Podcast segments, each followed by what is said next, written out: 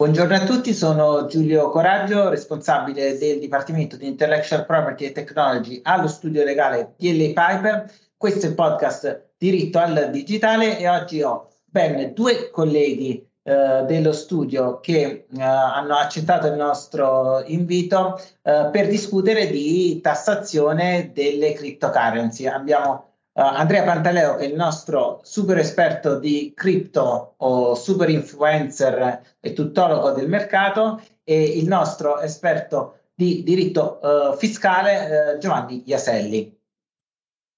Buongiorno. buongiorno. Grazie Giulio, buongiorno a tutti.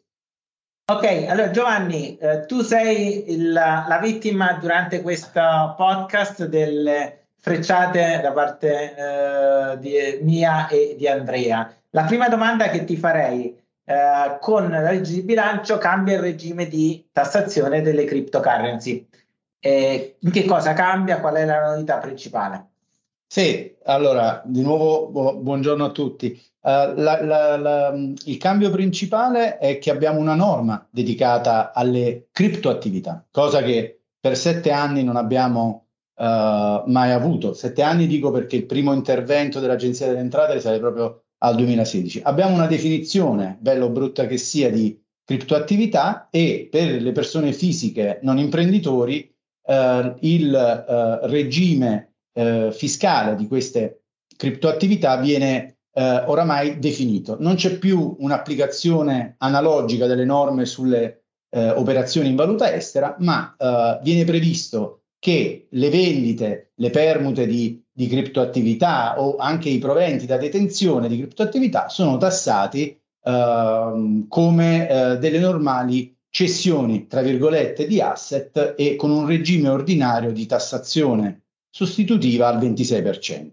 Questa è la prima eh, grande eh, novità. E, quindi questo è sostanzialmente per le persone eh, fisiche il, il primo grande eh, passo. E ovviamente la norma... È in linea, scusa Giovanni, è in linea con la posizione che aveva prima l'Agenzia delle Entrate o cambia qualcosa per...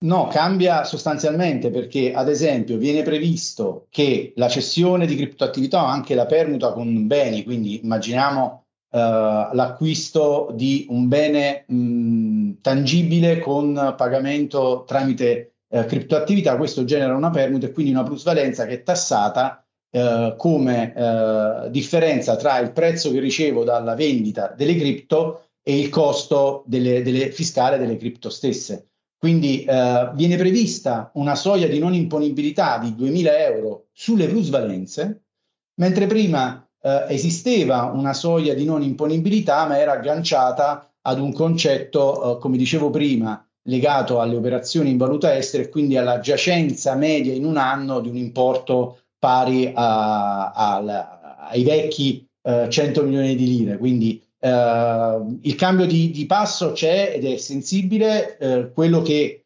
probabilmente è stato manifestato è che questa soglia di non imponibilità di 2.000 euro eh, risulta essere abbastanza bassa considerato anche il mercato e, e, e, i, e i, valori, la, le fluttuazioni che ci sono nelle criptoattività. Altri paesi, ad esempio eh, UK, ha una soglia simile, ma è un po' più alta, all'incirca 15.000 euro. Quindi uh, questo è, è, è, è sicuramente uh, un aspetto da, da, non sottovalutare perché eh, adesso con questa soglia di 2.000 euro è molto facile realizzare dei plusvalori che andranno tassati. Ma eh, in, chi aveva in portafogli della cripto precedentemente al eh, nuovo regime e non l'ha, mai dichiarata, che, che, deve fare? Se deve fare al, allora, eh, la norma, la, la, la, finanziaria ha introdotto diverse modifiche, tra cui c'è eh, sia la possibilità di fare una, una sorta di rivalutazione delle criptoattività, cioè di adeguare il valore eh, de, fiscale delle criptoattività al uh, valore di mercato al primo gennaio 2023, pagando un'imposta sostitutiva del 14% di questo valore di mercato, che può essere poi pagata in tre rate. L'altra, uh, l'altra uh, regola che è stata introdotta, l'altro regime che è stato introdotto riguarda la regolarizzazione delle criptoattività, cioè è previsto che chi eh, in passato eh, ha effettuato operazioni eh, su criptoattività e non ha mai eh, pagato imposte, non ha mai dichiarato nelle proprie dichiarazioni nel cosiddetto quadro RW, ha la possibilità di pagare eh, una sorta di voluntary disclosure o, o regolarizzazione, pagare un importo dal 3,5% se non ho pagato imposte e in più lo 0,5% per eh, l'obbligo di indicare in dichiarazione nel quadro RW eh, questi beni. Ma c'è un termine per farlo o eh, a tempo indeterminato? Non lo so, lo si può fare durante tutto il 2023? Questo qui può essere fatto nel, nel, nel, 2000, nel 2023, quindi è previsto che sia, uh, sia effettuato, uh, ci, ci, si aspetta che venga effettuato nel, corso di, uh, di, di quest'anno. Poi un'altra cosa che secondo me va, va sottolineato, che prima non ho menzionato, è che sono considerate non rilevanti le eh, permute tra criptoattività che hanno eh, le stesse funzioni e caratteristiche. Questa è una norma che, così come è scritta, ehm, necessita di essere, eh, come dire, interpretata, quindi eh, è ovvio che tutte le norme che sono, sono, state introdotte necessiteranno sicuramente di un intervento e si spera anche in tempi brevi da parte dell'Agenzia delle Entrate per capire quando è che posso dire di aver scambiato criptoattività che hanno le stesse caratteristiche e funzioni, che ah, quindi, è molto, molto difficile da individuare. Gi- giusto per capire bene, se c'è una transazione in cui un soggetto vende una cripto per ricevere un'altra tipologia di cripto, questa potrebbe rientrare nell'esenzione?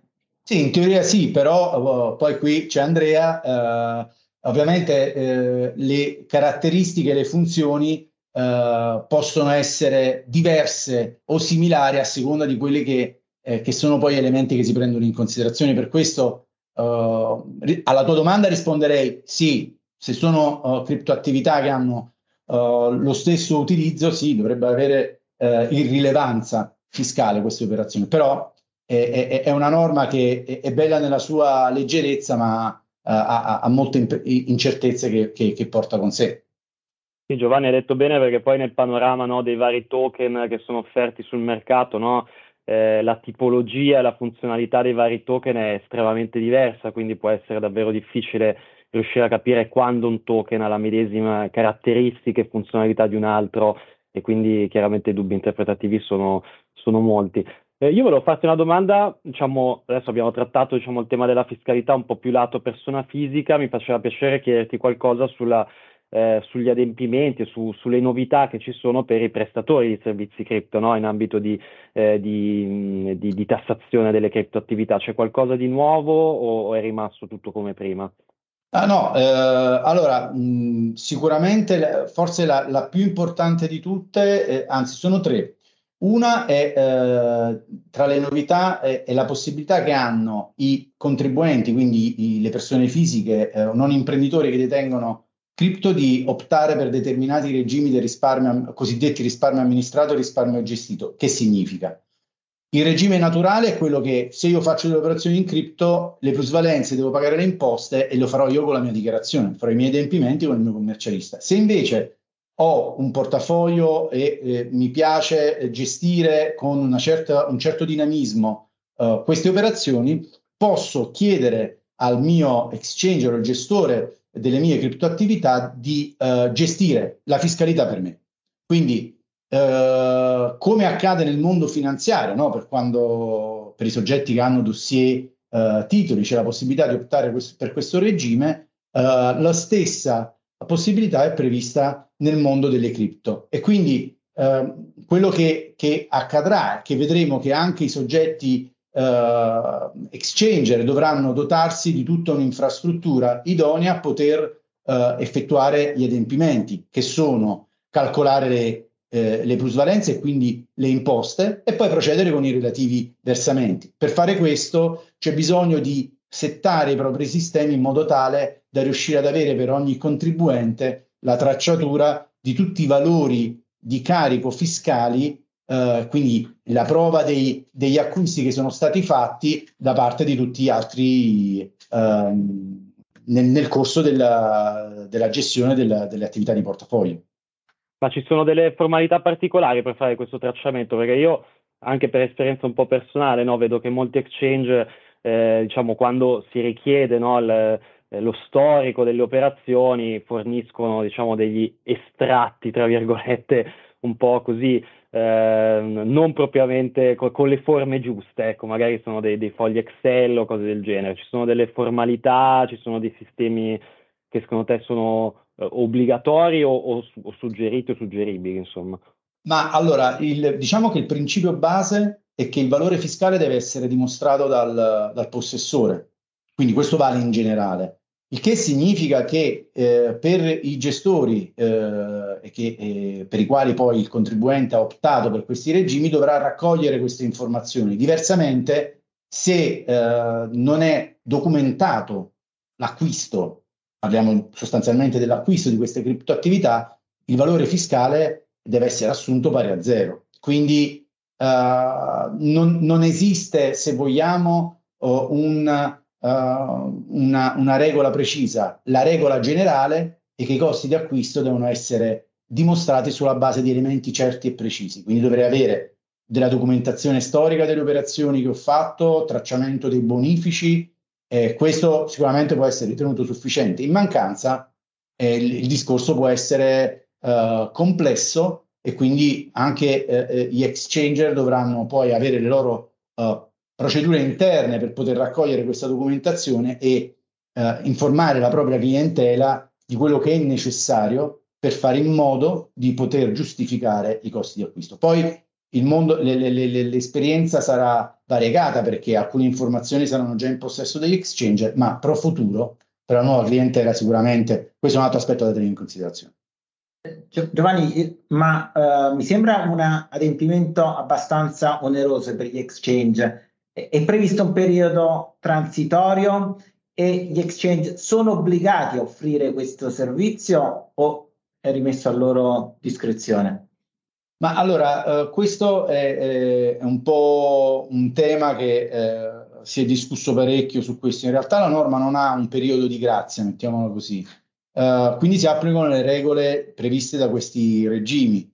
E, di solito per la clientela esistente, eh, se guardiamo come è scritta la norma eh, e non è cambiata, come è scritta per eh, gli intermediari finanziari, eh, l'opzione deve essere esercitata eh, prima dell'inizio del periodo di imposta. Quindi per, la, per, la, per chi è già cliente di un exchanger, l'opzione fatta adesso nel 2023 avrà efficacia a partire dal 2024. Per la nuova clientela, in realtà la regola è che l'opzione vale da quando do l'incarico all'intermediario. Quindi quello che ci si, eh, a, si auspicava è di avere un periodo eh, un po' più lungo per potersi dotare di questo. È, è, un altro aspetto che poi meriterà qualche chiarimento per vedere se eh, è possibile anche in via interpretativa, uh, senza dover ricorrere ad una modifica normativa, a ritenere applicabile questa normativa a, magari dal primo decorsi sei mesi o addirittura l'anno dopo,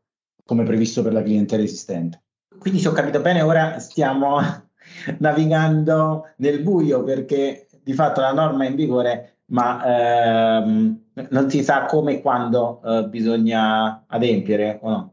Sì, eh, esatto. Bisognerà anche capire quando i, eh, e se i contribuenti vorranno optare per questo regime oppure se preferiranno a gestire loro la propria fiscalità e quindi pagarsi le imposte sostitutive alle scadenze che solitamente realizzo qualcosa, ad esempio nel 2023, pagherò le imposte nel 2024. Con questa gestione io oh, mi disinteresso, io contribuente mi disinteresso, disinteresso degli adempimenti di versamento delle imposte, ma gestisco un importo netto che mi viene trattenuto una volta effettuata, eh, realizzata la plusvalenza direttamente dall'intermediario. Okay. Avevi parlato di tre elementi, uno è questo, il secondo immagino sia il monitoraggio e poi uno sono curioso di saperlo perché me lo sono perso. Uno è il monitoraggio e l'altro è, è l'imposta di bollo, che è anche l'IVAFE che viene introdotta uh, in maniera similare rispetto a quello che, uh, che è previsto per, per, i, per, i, prodotti finanziari.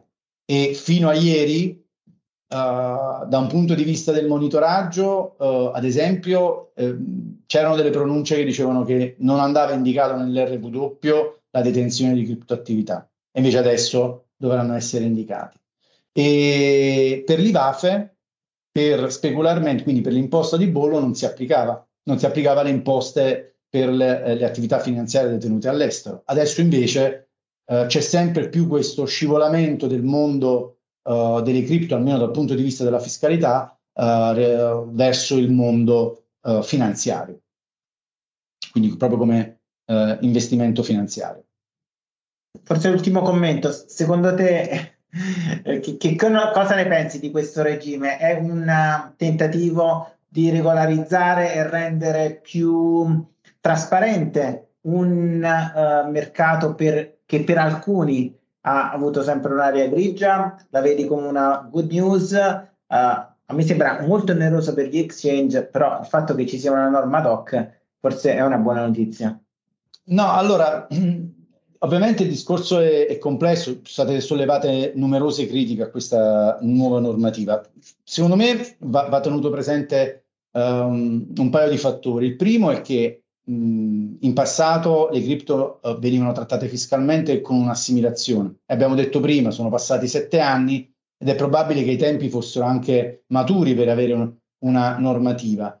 La mia impressione è che questo set di norme che se vogliamo sotto certi punti di vista uh, hanno delle cose buone, sotto altre uh, vanno ad ampliare le incertezze uh, legate a questo settore perché comunque non, non, riescono a, a cogliere tutti i, gli aspetti di un fenomeno veramente molto complesso. Secondo me questa norma sconta un po' il prezzo di eh, una procedura normativa, che è quella della stata della finanziaria 2023, che è stata molto eh, accelerata. Quindi forse un dibattito più ampio, con una consultazione pubblica, eh, con un coinvolgimento soprattutto dei, eh, dei, dei player del settore, avrebbe consentito di calibrare meglio eh, in prima istanza questo nuovo uh, set di norme. Però eh, c'è da dire che il trend a livello, se guardiamo solo all'Europa, a livello europeo,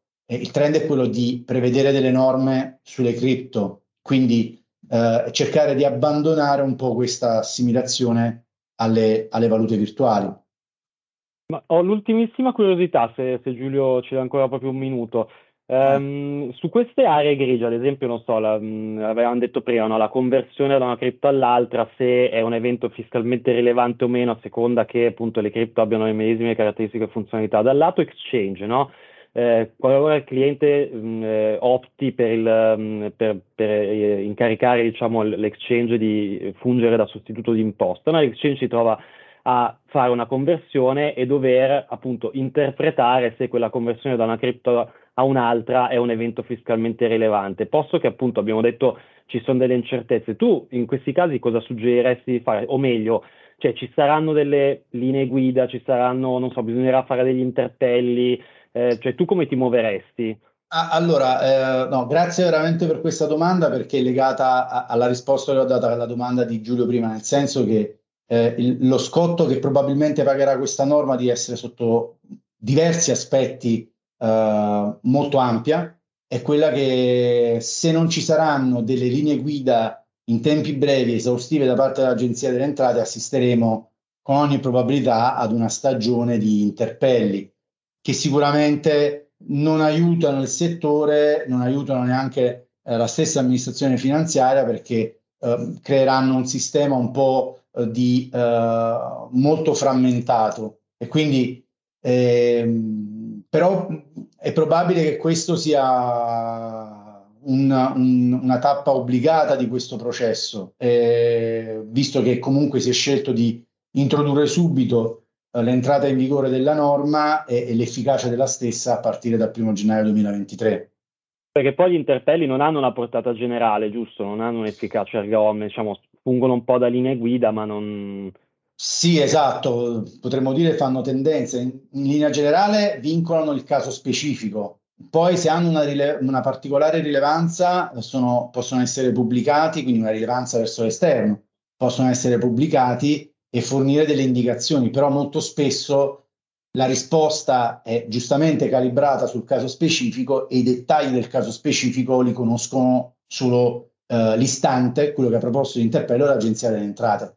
Quindi forse, siccome qui, e tu sei uh, ovviamente il massimo esperto uh, della materia, la, la, um, le differenze anche da un punto di vista proprio di in che cosa consiste l'operazione si basano su aspetti tecnici molto sottili, è, è, evidente che non avere una risposta senza avere tutti i dettagli o comunque non, non, avere solo una parte di questi può essere eh, può, può, dare ulteriore incertezza ma credo che la cosa eh, forse più problematica è quella di avere una frammentazione di risposte da parte dell'agenzia delle entrate e, e che difficilmente riuscirà invece a coprire con una magari con una circolare super estensiva. È, è, è l'inizio di un processo eh, che forse è inevitabile, si poteva cercare di mettere più punti fissi e cercare di eh, evitare qualche altro passaggio, vedi l'IVAFE